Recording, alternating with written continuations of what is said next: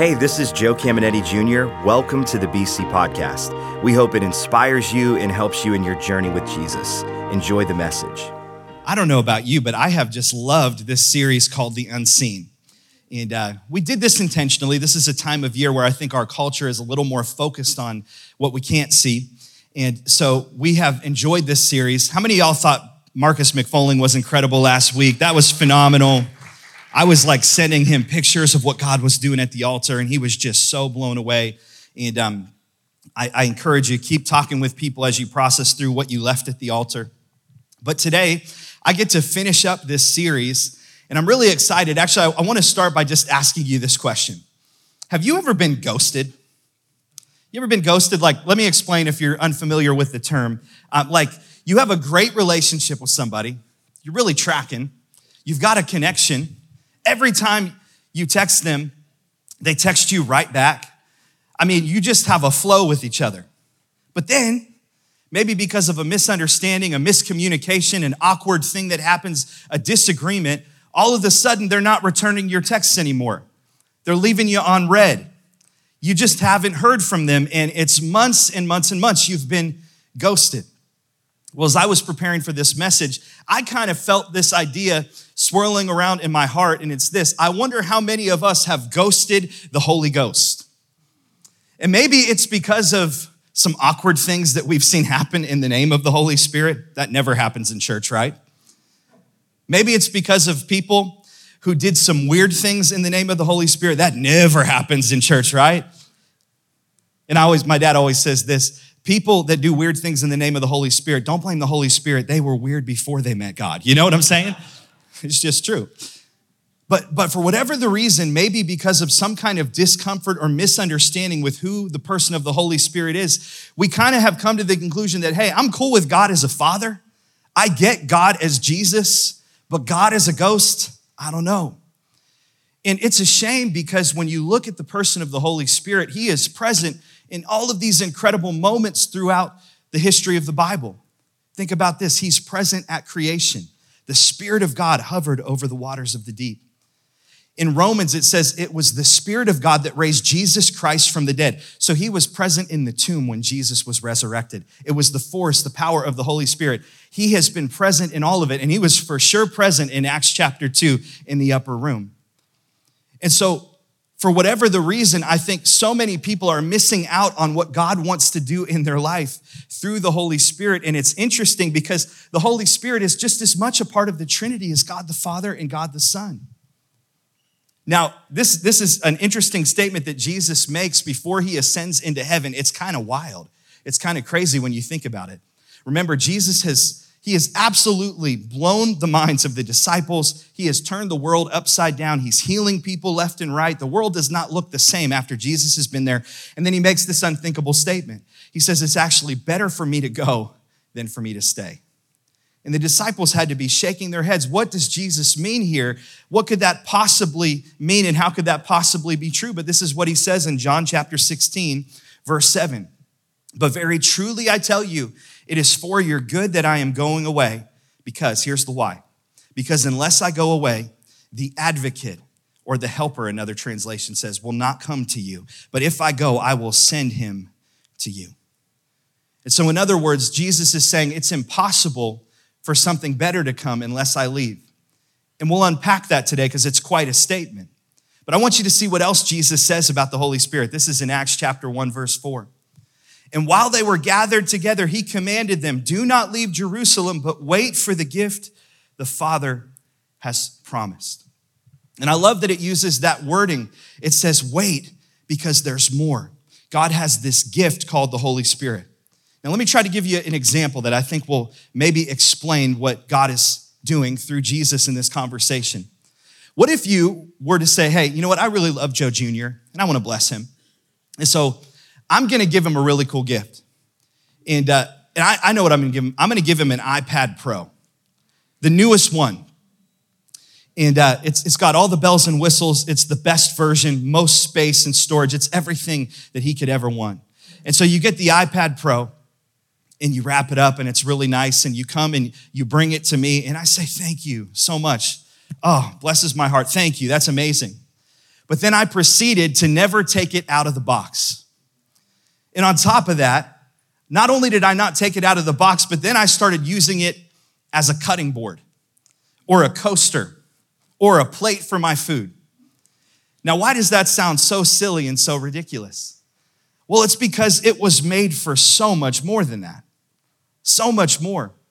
It would, it would honestly be unthinkable because this is the one, one of the most powerful, amazing pieces of equipment that has ever been created. And to think of the untapped power and potential that would be sitting in that box that I never had the joy of experiencing, even though it was in my possession.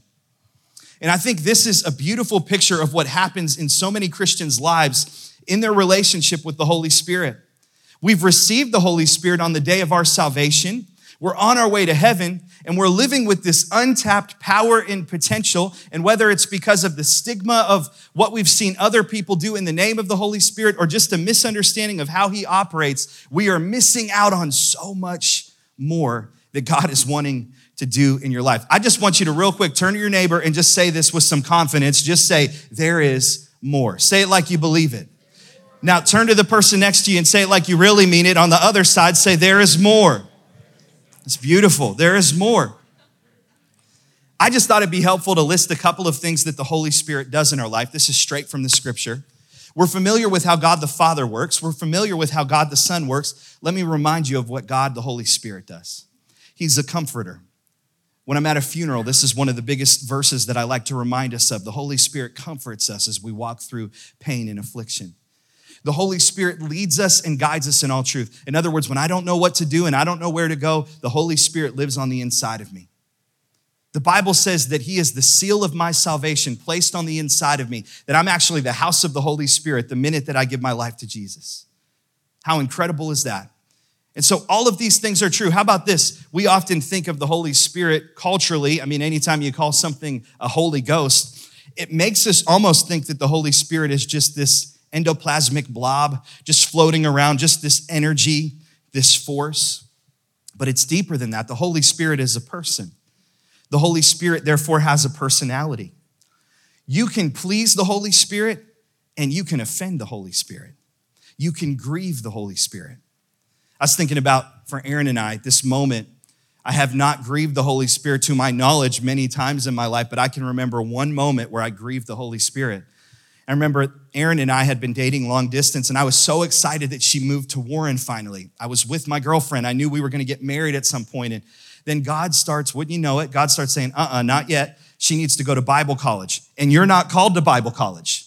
He said, I want you to stay at Youngstown State. And so I just remember wrestling with that. And, and so she was getting ready to enroll and i remember this one day in particular where i was just not being my best self spiritually and i was trying to talk her out of following what god was calling her into. Anybody ever been there? And i remember it was late at night and i was getting ready to drive her home. We're in the kitchen at my parents house and i said you're not going to go to rhema are you? You're not going to go to bible college. And she said no i'm not going to do it. And i can't explain it other than just immediately we both knew we grieved the holy spirit. And I'm not much of a crier, and she's really not either. And we just started weeping. And we immediately shifted our perspective and said, God, not my will, but your will be done. And there was this thing that God did through the leading of the Holy Spirit. And so the Holy Spirit operates in so many different ways in our life, and there's so many different descriptions of the Holy Spirit. One of my favorites is wind. You see, God described the Spirit as wind. Actually, when you look in the Old Testament and the New Testament, at some of the words that are used to describe and call out spirit, they're interchangeable with wind and breath. So in the Old Testament, in Genesis, when God breathes the breath of life, it's the word ruach, and it literally means spirit or wind or breath. And then in the New Testament, in Acts chapter 2, it's a similar word. It's different because it's in the Greek, but it's the word pneuma. And it's the same kind of word picture. It's the spirit, the wind, the breath of God. And so this is interesting because wind is the ultimate unseen force, isn't it? As we're in this series called The Unseen. Billy Graham, uh, when he was asked, How could you believe in a God that you couldn't see? He famously asked another question. He said, Have you ever seen the wind, yet still you believe in it? No, I see the effects of the wind, but I've never seen the wind. There's a mystery to it. Earlier this month, Aaron was getting ready to go on a little trip to Florida.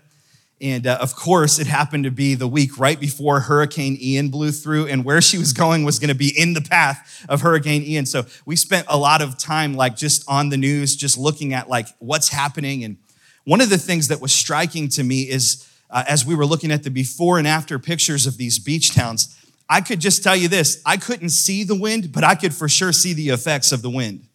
I could know a hurricane has been here. And really, this is how the wind of the Holy Spirit works in our life. We can't always see God in person. We, we are made in the image of the invisible God, but we can know that God in His Spirit is at work. And we can look at our life and look at situations and look at problems, and we can say, The wind of the Holy Spirit has been here.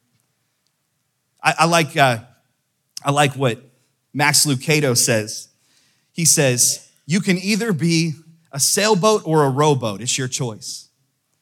And I think so many of us are kind of rowing through life just in our own power, just trying to get through situations and get through trials. And God is trying to say, I've given you a gift that is so much more than that. And all you have to do is put up a sail and let the wind of the Holy Spirit blow through your life, and I could do something incredible. So call me Al Roker, because I have a weather update. Today, there is a wind advisory at Believers Church. Is anybody with me? I just believe that God, the Holy Spirit, wants to blow through this place. I believe he wants to do something incredible. Maybe I'm more like Al Joker than I am Al Roker, but I'll take either one. I like what Billy Graham said. He said, There's a mystery to it. This is John 3 8. This, he's just preaching the Bible. The wind blows wherever it wants. In other words, there's no controlling the Holy Spirit, there's only cooperating with Him, there's only flowing with the Holy Spirit. And just as you can hear the wind but can't tell where it comes from or where it is going, so you can't explain how people are born of the Spirit. So here's my prayer. My prayer today is that if the Holy Spirit has always been kind of like that crazy uncle at Thanksgiving that you don't really talk about much and until you, you know, see him once a year at a special event or hear someone mention him, I pray that today it would become personal with the person of the Holy Spirit.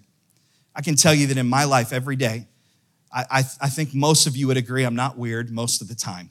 And, uh, but I pray in the Spirit daily. And I have seen God move through gifts of the Spirit. And, and one of these days, I would love to do a whole series. We do them every so often, where we just talk about the gifts of the Holy Spirit. I just want you to get the full, I don't want you to get to heaven one day and find out, man, I missed out on one third of what God could do for me. I missed out on how God could empower me. I missed out on how God could lead me and guide me. I missed out on how God could comfort me. And all of it happens through the Holy Spirit. Now, here's what else we want to do today. We're in this series called The Unseen, and I want to just talk a little bit about the counterpart to the Holy Spirit, maybe more specifically, counterfeits. So, we've talked a little bit about the enemy and how he works. I might dive a little bit more diff, uh, uh, deep into some specifics and um, I forgot to say this. If you've got kids in here and they're, uh, you know, like they're young and impressionable and you're worried about them, you could take them to be kids or out to the lobby. I don't think it's going to get too spooky, but I am going to cover a couple of topics that I think will be helpful because uh, I, I don't want to sanitize this conversation. But it's interesting when you look at America and you look at where we've come from as a nation, one of the things that you have seen a trend in, in this direction is that we've moved from a religious place to a spiritual place. And so, more and more people are identifying not as religious, but as spiritual. And so, here's, here's the challenge if the church doesn't give the world the supernatural, then the world will give the world the supernatural. And so I think we have to talk about this. It's important. There was a recent study where church leaders and volunteers and staff leaders were asked by the thousands, Do you think demons can impact culture? And over 80% said yes. Then they asked him, Do you believe demons can impact people's lives? Over 80% said yes. But listen to this. The third question was, Are your churches and pastors talking about this enough? And 78% said no. And so I just pray at Believers Church we would never be accused of talking about just a few things and missing out on something that really matters because we're fighting against an enemy and we wrestle not against flesh and blood. And we want to make sure that we're equipping you to go uh, to go and fight the kingdom of darkness and be aware of how it operates. And so we're going to just go there for just a few minutes. I want to just give you three ideas. Here's the first one, and it's going to sound so obvious, but I did it on purpose. The first one is this darkness is different than light. Aren't you glad you came to church for such deep revelation today? Darkness is different than light. And, um, you know, we live in a world and in a culture of confusion. And sometimes we, we fail to call things for what they are. And so I just want to real quick lay out a case for why darkness is different than light. This is 1 Thessalonians 5 5. This is important. It's talking about you, it's talking about me as a follower of Christ. You are all children of the light and children of the day. We do not belong to the night or to the darkness. In other words, there ought to be something different about a Christ follower. We live in the world, but we look different than the world because darkness isn't light. And at one time, I think in America, we were really good at calling things what they were. If you go back 60, 70 years, you would hear people say things like this and not get canceled. That's good. That's bad, you know? That's evil. That's righteous. That's a man. That's a woman. I'm just saying, like this is this is the world that we live in. I'm not trying to be inflammatory. I'm just pointing out the obvious. But I, I can trace back to even maybe a specific movie where there were these subtle little seeds that were planted in our society. I want you to just take a look at what I mean. The Wizard of Oz. Now, listen, I love The Wizard of Oz, okay? I love Somewhere Over the Rainbow as much as the next guy. It's a great movie, it's a classic. But I want to point something out. This is the first movie where there was a wicked witch and a what? And a good witch. Oh, that's interesting. Where, where we just kind of subtly started to call something that the Bible, that God would say, that's not good, that's darkness, we started to call it light. And now, fast forward 60, 70, 80 years, however long it's been, and the enemy doesn't even try to hide things anymore, right? Like it's just out there. We out here. You know what I mean? It's the streets is wild out here in the world today. Can I just take you back to Sunday school for a minute, though? Like, just remember back in Sunday school, if you grew up there, I'm just gonna say something so obvious, but it needs to be said God is good and the devil is bad. Like, uh, there was a group called the W's when we were growing up, and they had a song, and it, this is the chorus You are the devil and the devil is bad. Yeah, you are the devil and the devil is bad. Like, I mean, it was just, I loved it. But we need to hear this a little bit more in our world, don't we? This is what Isaiah chapter 5, verse 20 says. It says, Woe to those who call evil good and good evil, who put darkness for light and light for darkness. And I want you to think about how crafty the enemy is. He, he slips these things in. What is the mantra of our culture? Hey, just do it the way you want to do it. Just live your truth. If it makes you happy, it must be good. You do you, boo. This is, this is the mantra of our culture. And all that, although that sounds nice on surface level, can I just remind you? I mean, this reminds me of something that happens right off the bat in the Bible. It reminds me of the conversation that that slithery little serpent had with Eve. Hey, maybe what God was saying isn't exactly what you think it means. And, and it's just one bite and it's not going to hurt anything. And he just doesn't want you to be like him. Just, just eat it. Just do it. It'll make you feel better. It'll, it'll help you to become your truest self. It's a lie as old as creation. I, I think about people like Aleister Crowley. And he was a famous occultist in the early 1900s, and he had a huge influence on Anton LaVey, who is the founder of the Church of Satan. And do you know what the Church of Satan's mantra is? It's do what thou wilt. It hasn't changed for 6,000 years or however long it's been since the Garden of Eden. It is the same thing. If, if it makes you happy and it doesn't hurt anybody, then do it. And I just want to I want to call darkness what it is. We've got to be careful not to call darkness light and light darkness. And, and here's why because the enemy, Pastor Joe talked about this earlier in the series, he comes disguised as an angel of light. And so sometimes it might even look good. But if it doesn't come in agreement with God's word, then we don't want any part of it. We got to be we got to be careful. And I want to make this point. Here's why this is so hard for us sometimes to identify. It's because the devil, this is how he works. His darkness comes with a dimmer switch. His darkness comes with a dimmer switch. Can I tell you something? When you walked in here today, it was probably kind of hard to see, wasn't it? But the longer you stayed in this environment of darkness, the easier it was to see in the dark. And something that used to offend your senses and something that used to make it difficult to see it's almost like I'm just kind of desensitized by it. I've just, I've just grown accustomed to the darkness. And I just wonder, is this something that maybe is happening in God's church sometimes? Even in people that love Jesus, that we just kind of get desensitized by the things that we see. Here's a litmus test look at the music and the media that you're consuming. It kind of just shocks me now. It just kind of blows me away at some of the mainstream artists that are in the top 20 on the charts. And when you go to their concerts or you see their music videos, they are practicing occult like things. I mean, there are just pagan worship ceremonies happening on the stage, and people are worshiping and singing to their songs, not even thinking about it. And how crafty of the enemy, who was a worship leader in heaven, to use people and use music and just get people to just kind of run to the rhythm of hell with just a beat.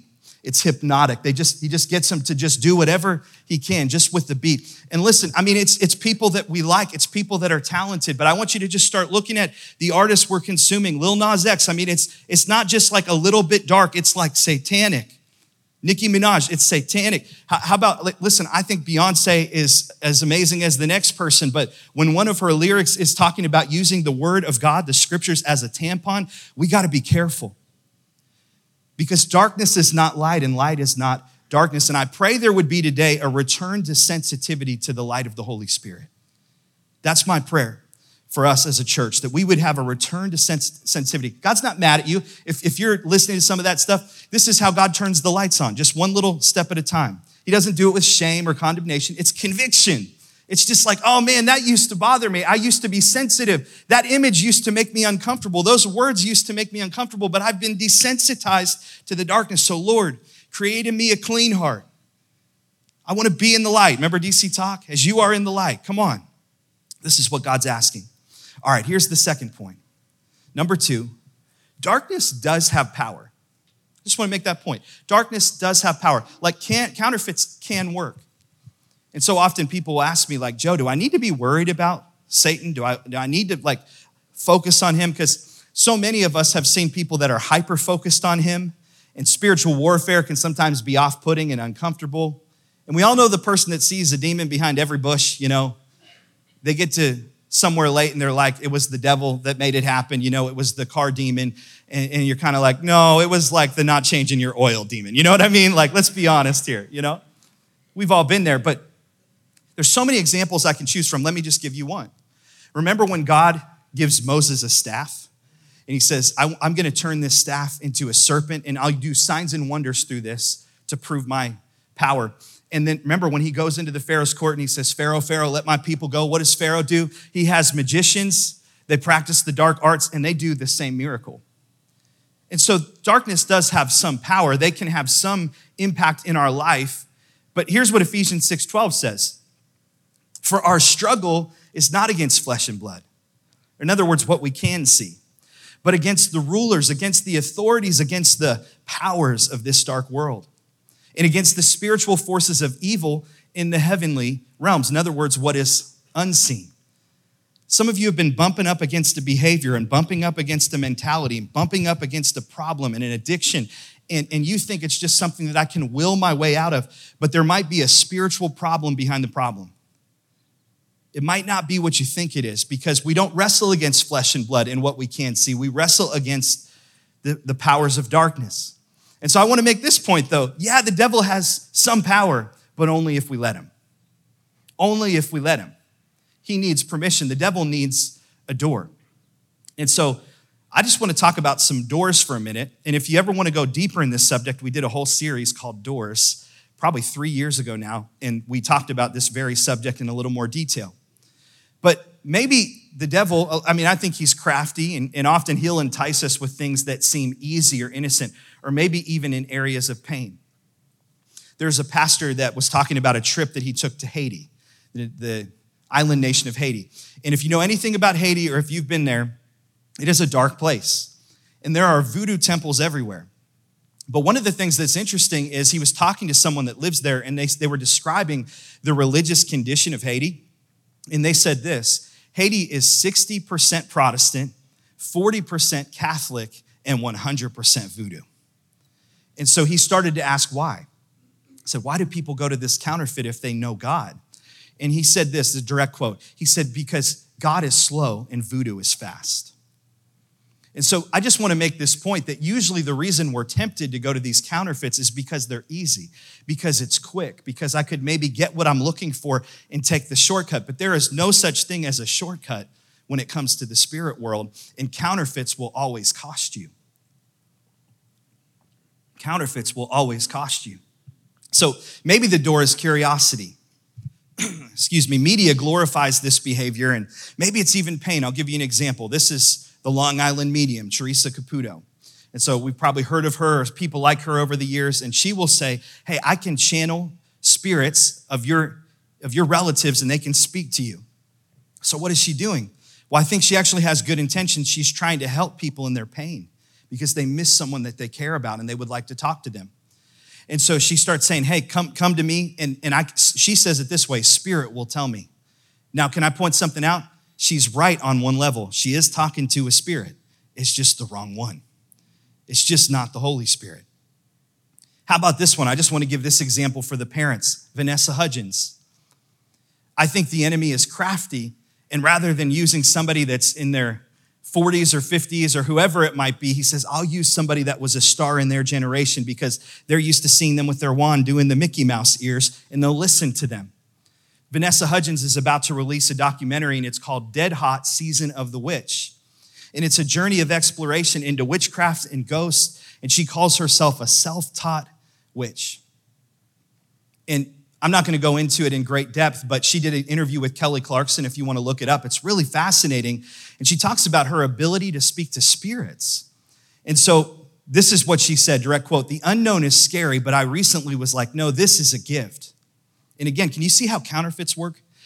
Taking the gift of the Holy Spirit, which is a gift from God, and then a counterfeit spirit is trying to convince her that she has a gift. And so, on some level, I believe that if she were a Christ follower, she would have a gift to be in tune with the real Holy Spirit. There's a sensitivity to the Holy Spirit, and so therefore she interacts with counterfeits in their place. That's just my theory.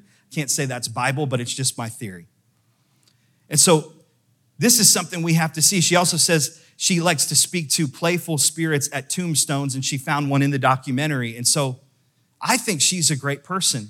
And she says this it's a lot about self love and them finding their inner strength.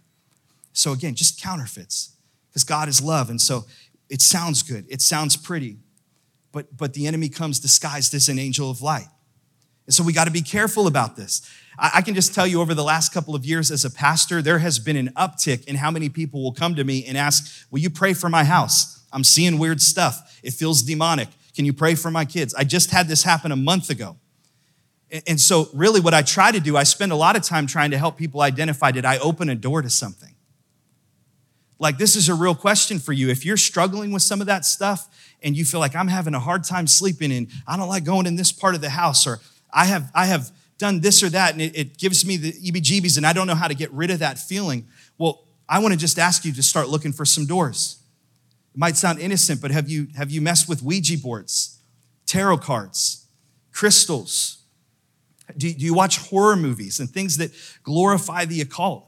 Even in things like Harry Potter, I, I'm not going to tell you what to do and what to watch I have watched Harry Potter, but it's interesting to me because it gets us comfortable with saying spells and just things that I think we have to be careful about. And I won't judge you if you watch Harry Potter. I view that as a conscience issue. I would just say be careful, especially with your kids.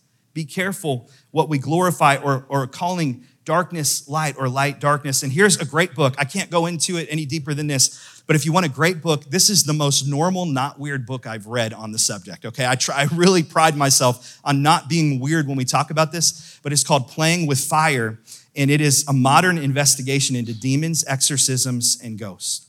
And so, if you want a balanced approach, they're going to address the spirit, soul, and, and body, and they're going to make sure you're not just dealing with a mental thing, but it's something that's deeper than that. It's spiritual. All right, so here's a question. I have people ask me this all the time How do I know it's a counterfeit? How can I identify if it's a counterfeit? Here's the first thing you can do. Number one, a counterfeit cannot and will not glorify Jesus. They're allergic to it. And so look for the language. Do they talk about inner peace in the light, but then they, they can't go there with you on the Jesus part? 1 John 4 2 says it this way This is how you can recognize the Spirit of God. Every spirit that acknowledges that Jesus Christ has come in the flesh is from God But every spirit that does not acknowledge Jesus is not from God. Could it get any more simple than that? Don't you love the Bible? Like it has something to say on every subject.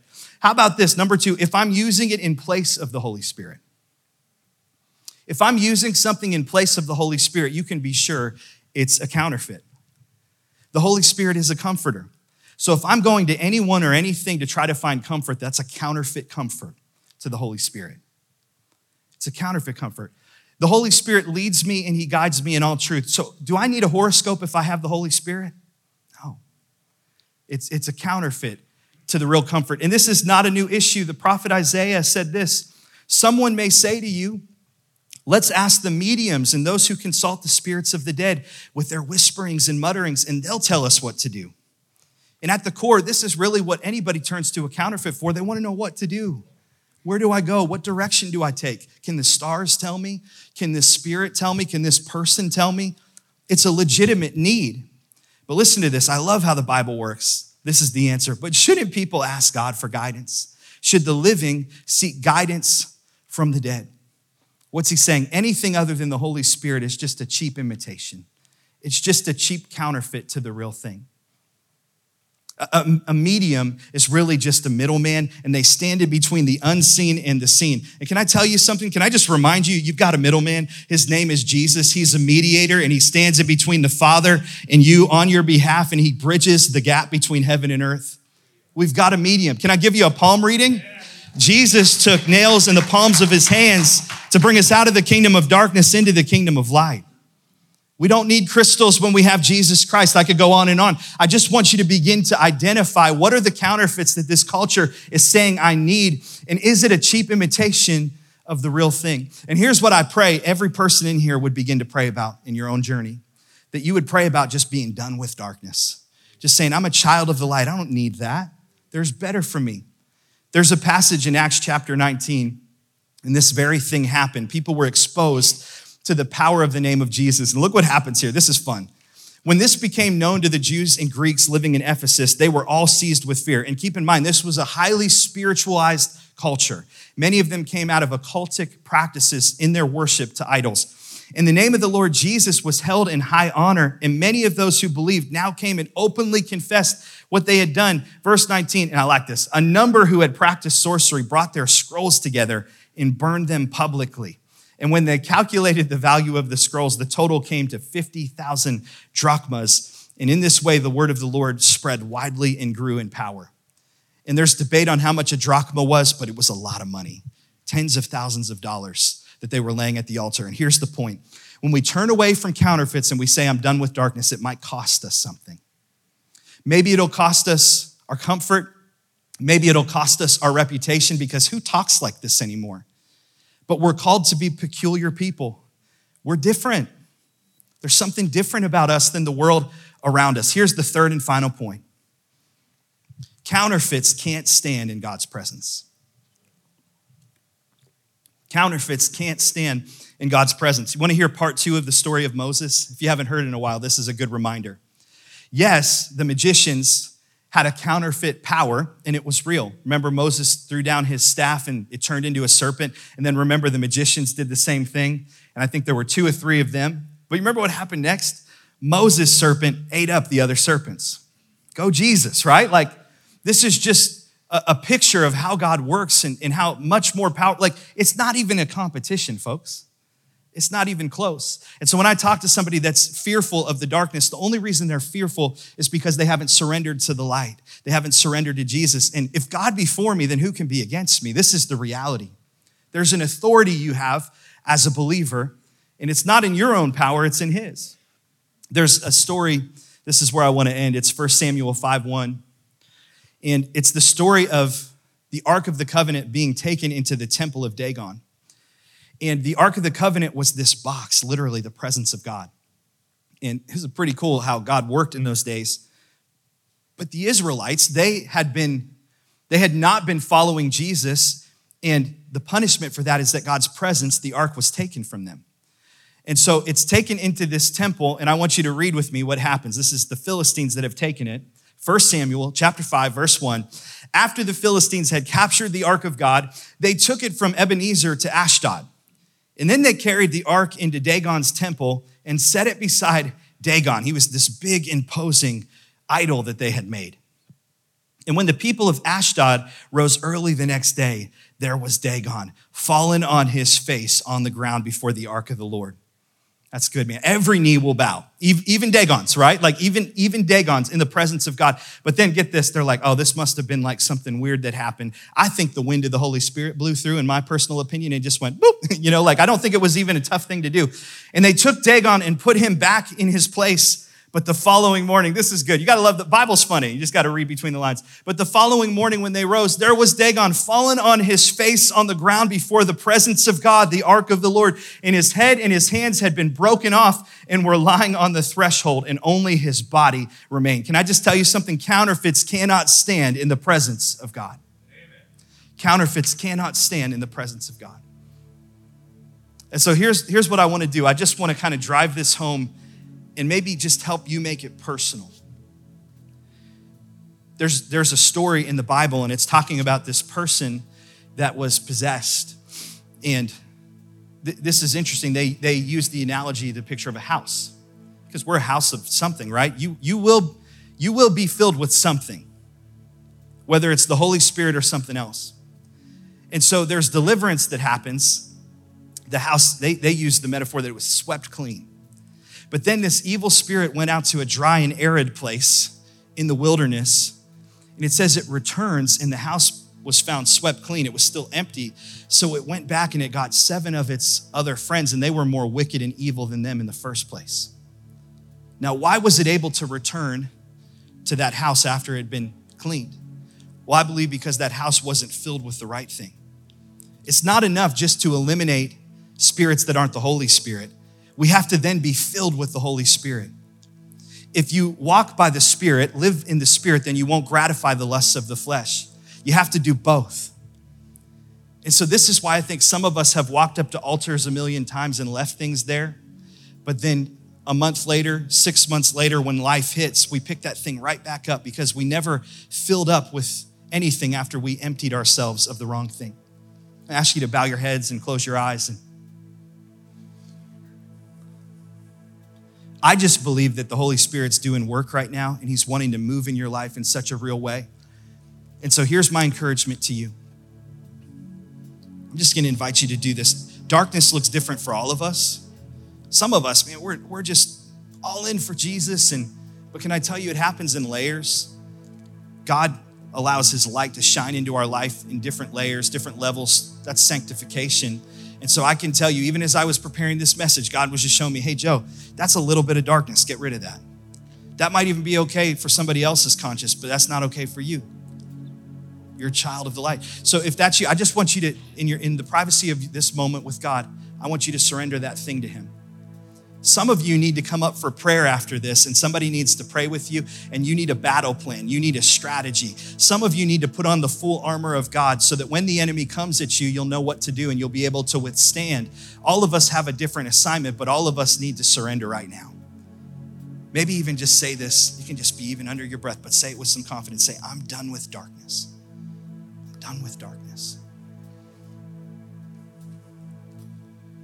Holy Spirit, I thank you that now you would begin to make yourself real to every person here. Would you let your word come alive? And I pray for freedom in this place. I pray that if anyone has bought into the lie that they'll never be free, maybe, maybe you're even living in oppression and there are these demonic ideas in your head, and I, I won't list them all, but you know what I mean. I think God just wants you to hear freedom is possible. It is for freedom that I set you free. So today, walk in it. So, Lord, we speak freedom in this place. We pray that in the moments following this, that you would let it pop up in conversation, let it pop up at the weekly follow up and connect groups, and just be present in this place and continue to do work. And let's keep our heads bowed and eyes closed one moment more. The most important thing, this is the way that you truly encounter God through the Holy Spirit, is salvation. And I realize there's probably most of us in this room have prayed this prayer.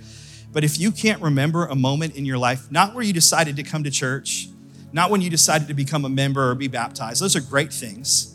But if you can't remember a moment in your life where you said, Jesus, not only do I acknowledge you as God, but I call you Savior and I call you Lord, and you're calling the shots.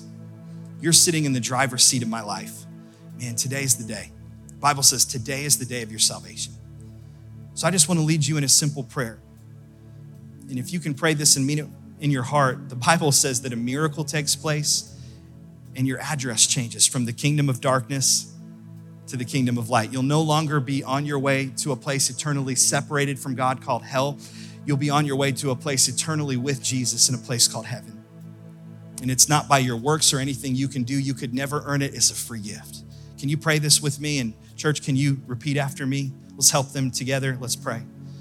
Dear God, thank you for your Son, Jesus Christ, for his sacrifice and the free gift of salvation. I received that free gift. And I know I won't be perfect. I'll make mistakes. But every day, I'll follow you. I am a Christian. I am a child of the light. In Jesus' name. Hope you enjoyed today's podcast. There are a couple things I'd love for you to do. Be sure to subscribe, rate, and review this podcast. That helps us spread the word and impact more people. You can also help us see others connected to God by investing today at believers.cc/give. And if you want updates on all things Believers Church, check out believers.cc or follow us at A City Connected on Twitter and Instagram or search Believers the Connecting Place on Facebook. The best way to connect with BC is live and in person at one of our weekend worship experiences. We have locations in Boardman and Warren, and you can get the service times and plan your visit at believers.cc. Thanks for tuning in to the BC Podcast.